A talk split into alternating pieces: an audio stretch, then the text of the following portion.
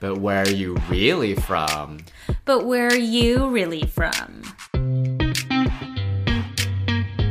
Hey everyone, I'm Angela Lynn. And I'm Jesse Lynn, and welcome back to another episode of But Where Are You Really From? Today we are talking about the concept of perpetual foreigner, but not in the way you might think in the past several years, especially with the COVID anti Asian violence kicking up, the term perpetual foreigner has been resurfaced a lot in the context of Asian Americans in the US not necessarily feeling like we belong because we're constantly reminded that we are outsiders of some sort, even if we were born and raised there. But for me, how we're taking this episode, it's quite literal. I've been nomadic for two years, nomadic in Asia for one year. So basically, everywhere I go, I am a foreigner because I think we've talked about this in the past. But when you go to a country outside the US, especially Asian countries, they do just very literally refer to anyone that's not of their nationality as a foreigner. And even in the like legal sense, right? Like when you enter customs, it says foreign passport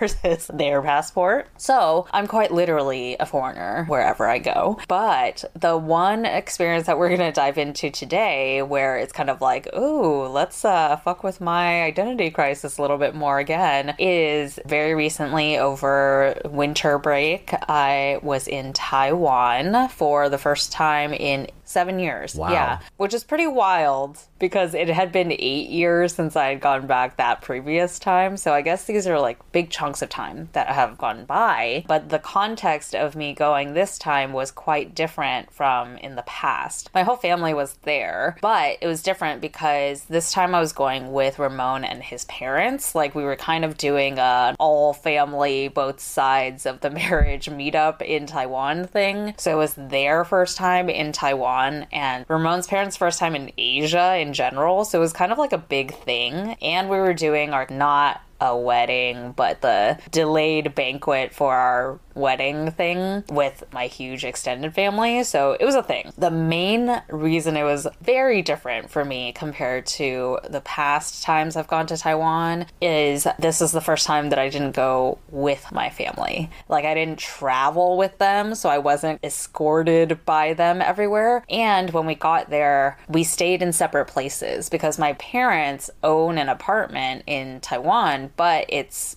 in Sanxia, so it's like 45 minutes to an hour outside of Taipei proper. And because this was Ramon and his parents' first time in Taiwan, I didn't want them to stay in like the boondocks. So we got an Airbnb in Taipei. So I was separated from my family, except for the few times we like met up specifically to all be together. But it was really on me to like lead the group. I was the only person who could speak Chinese because we actually went to Japan first. Like Ramon and I were already in Japan when his parents came to meet us in Asia. So we spent two weeks in Japan traveling a couple different cities first, and then we all flew to Taipei together. And the difference being, I'm not fluent in Japanese, but I've been taking classes, so I know some basic Japanese, and I also have just similar daily interactions enough with restaurant people, store people, that I generally know how to ask things or what to expect them to be saying back to me. So I'm a little bit more comfortable. And then Ramon was also there, and his Japanese is better than me. So we could tag team it. Versus in Taiwan, there's no English anywhere.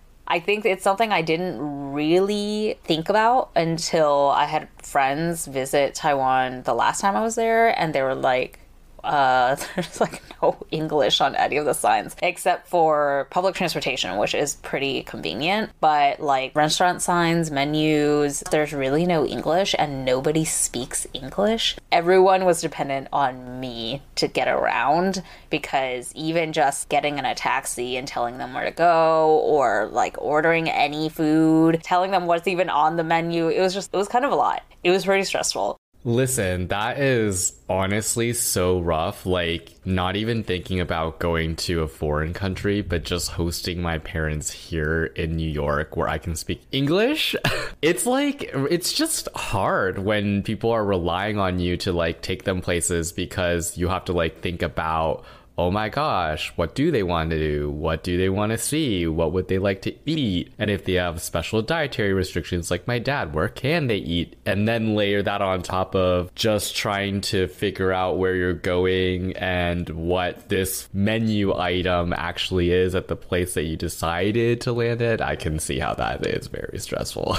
Yeah, and bringing it back to the perpetual foreigner thing. So, you and I are Taiwanese American, but we were both born in the US. However, our parents immigrated from Taiwan, so we're first gen American born kids, but we've visited Taiwan a lot in the past. So that's kind of our exposure to the motherland. By no means are we super familiar, yeah, with even just Taipei, right? Forget the whole country, just Taipei. It's not like I have my go to spots in Taipei or anything like that because I always followed my family around. You land, they tell you where to go, they shuttle you around, they order, they do all the things, and you're just like, I'm here. So this was so different because I was stuck in this weird place where everyone was expecting me, and by everyone I mean Ramon's parents, to like know everything in terms of like what we should be doing and like where we are, and as if I'm a local. But I'm like, you know, I'm not, right? Like, I literally am not a local. And so I'm Googling all this shit, trying to like figure it out, and also trying to like explain to you and navigate and like ask things. It was a very strange dynamic to be in because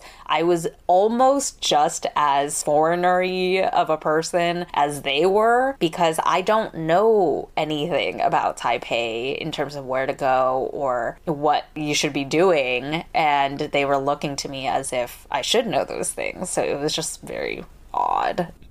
yeah, I can't even imagine like how difficult that must be because it, it, literally is when you're with your family there, they take care of everything. So when I go back and I'm in Taipei and my aunt is like, Do you want boba and Taiwanese fried chicken? I'm like, Yes. And she disappears for like 15 to 20 minutes and there's suddenly boba and Taiwanese fried chicken. I'm like, no idea where she got this from. It must be close by because she doesn't go far. Like she's back pretty quickly, but I have no idea where it's from. Or even like my family will take me places to go get the chicken myself, or not myself, but like with them. But it's like, it's not like I would know where that stand is if they didn't walk me directly there. The other huge aspect of, wow, I feel very confused about if I belong or I don't belong is language. It was very jarring to me, the language aspect, because my Mandarin is very good. I can speak fluidly, and my accent is exactly the same as everyone in Taiwan. They always think that American born kids will always have have some sort of American accent when they speak Mandarin, but because my mom was always like very anal about my Chinese growing up, I speak like Taiwanese people. So it was actually very confusing for everybody. So many things were confusing for them. They were like, You look like us feature wise, but you're also very dark and you're also dressed very strangely and your makeup is different. You know, like everything style wise, I didn't look like them, even if my face and like bone structure and whatever could look like other Taiwanese Taiwanese people. Then I start talking and they're like, You sound like you live here. But then they ask me basic ass things. And I was like, What?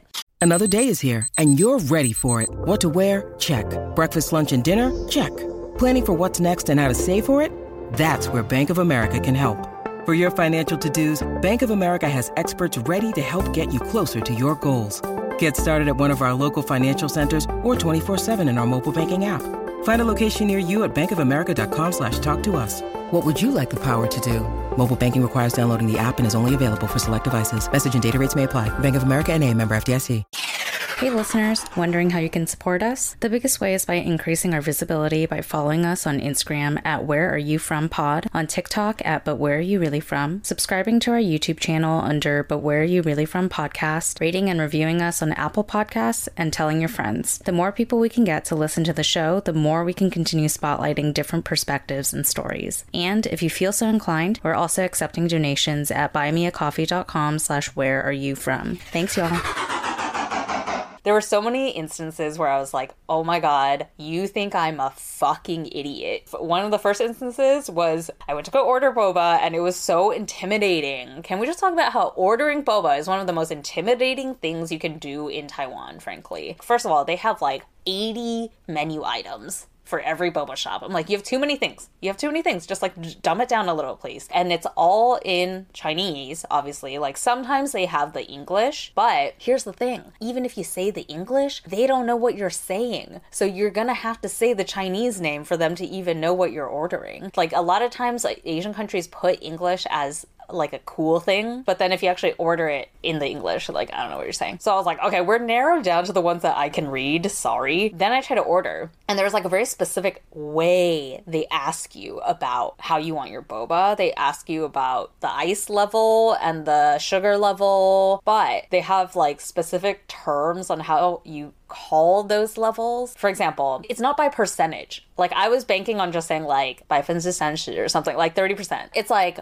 无糖, wei tang. I'm like, what the fuck is wei tang? Wei tang is the low sugar, so it's like 30, somewhere between like 30 to maybe 20%, whatever. Anyways, bantang, and then like blah, blah, blah. And then the ice is like similar. You have to like be in the know already, kind of, to like know how to say these things. So it was just like I was fumbling through that. And also, they talk so fucking fast, man. And we've talked about this too. It's just every language, if it's not the one you grew up with and speak every single day all the time, you don't notice how fast you're speaking in your native tongue. So when they're asking me these things, especially because my accent sounds like their accent, they just assume I'm from Taiwan and they're like, blah, blah, blah, blah. Like it was so fucking fast. You know, it took me, I don't know, 10 seconds of just like processing time to be like, what did they just ask me? Oh, they asked me about sugar and ice. So it's not like I had to be like, what? But I was just like, blink, blink, blink, blink while my brain was processing. And then I was like, oh, okay, yeah, 30% and whatever. So it was very intimidating. And then the thing that tripped me up many times is in Taiwan, they ask you the same things every time you check out somewhere. They ask you if you want these two specific things where I still don't know what the terminology is. I just say no to it now when they ask me. When you get a receipt, there's a lottery ticket equivalent of it where it's like you could win money from the government if you take this lottery ticket, but the government basically wants you to take it because then it can track all the money you spend. so, anyways, they always ask you, like, do you want to print out this thing? And it's separate from the receipt. The first few times they asked me, I thought they were asking if I want a receipt, but with a weird term. And I was like, no.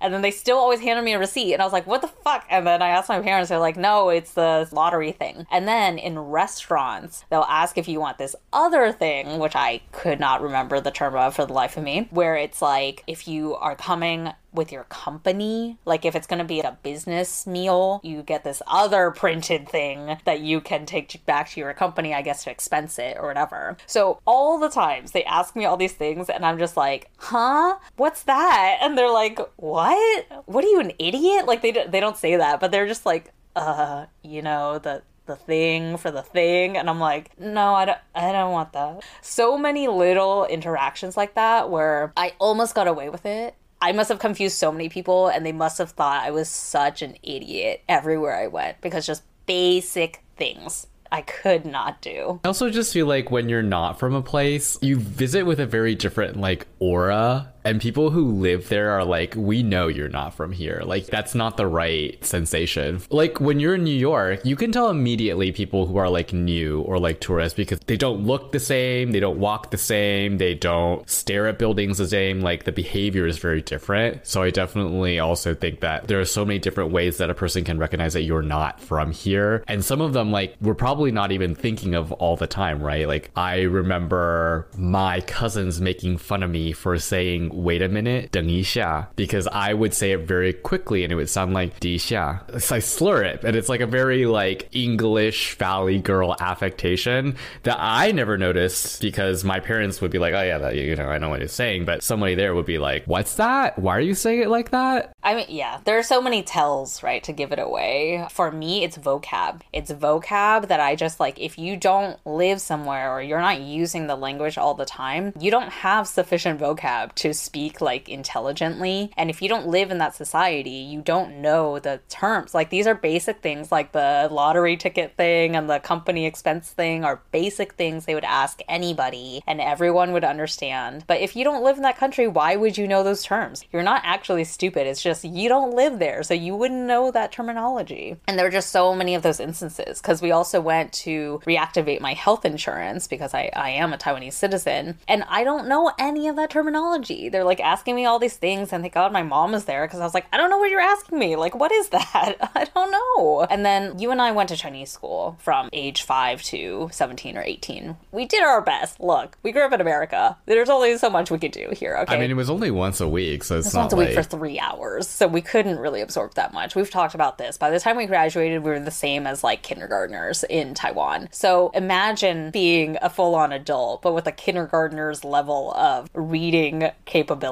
the words itself, like the characters, the number of characters you know in Chinese, because Chinese has like thousands of characters, and everyone who grew up in Taiwan just knows these thousands of characters, even though it's all rote memorization to know how to read those things. So I, I was just like cock blocked the entire time we were in Taiwan by my ability to read something. It was very annoying because I was like, if you read it for me, I would actually know most of the times what that thing is, but I cannot read it because I don't know that character. The like irony of it all is that we've been in Japan for so many months now. I'm not Japanese, and my Japanese speaking ability is way lower than my Chinese speaking ability. But I can read more in Japanese because they still use their alphabets for a lot of things. Like they have Chinese characters and a lot of things, but because they don't assume that everyone has the same reading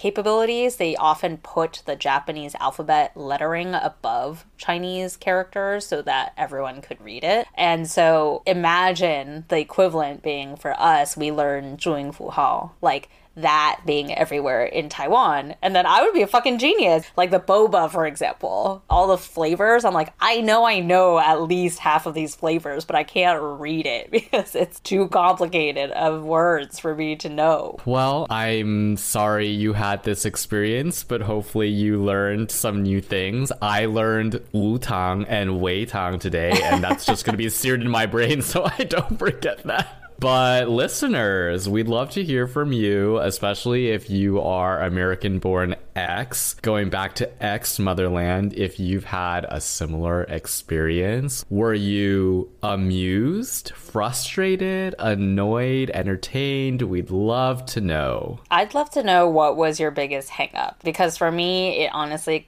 boiled down to which words I could read and like the vocab. So I'd love to know what other people's main blockage was when they go back to their motherland. And I'd love to know if you found like a stark contrast between if you went as a child versus as an adult, because I really think those are completely different experiences. So let us know wherever you're watching this and come back next week because we will have a fresh new episode for you then. And until then, 再见, bitches.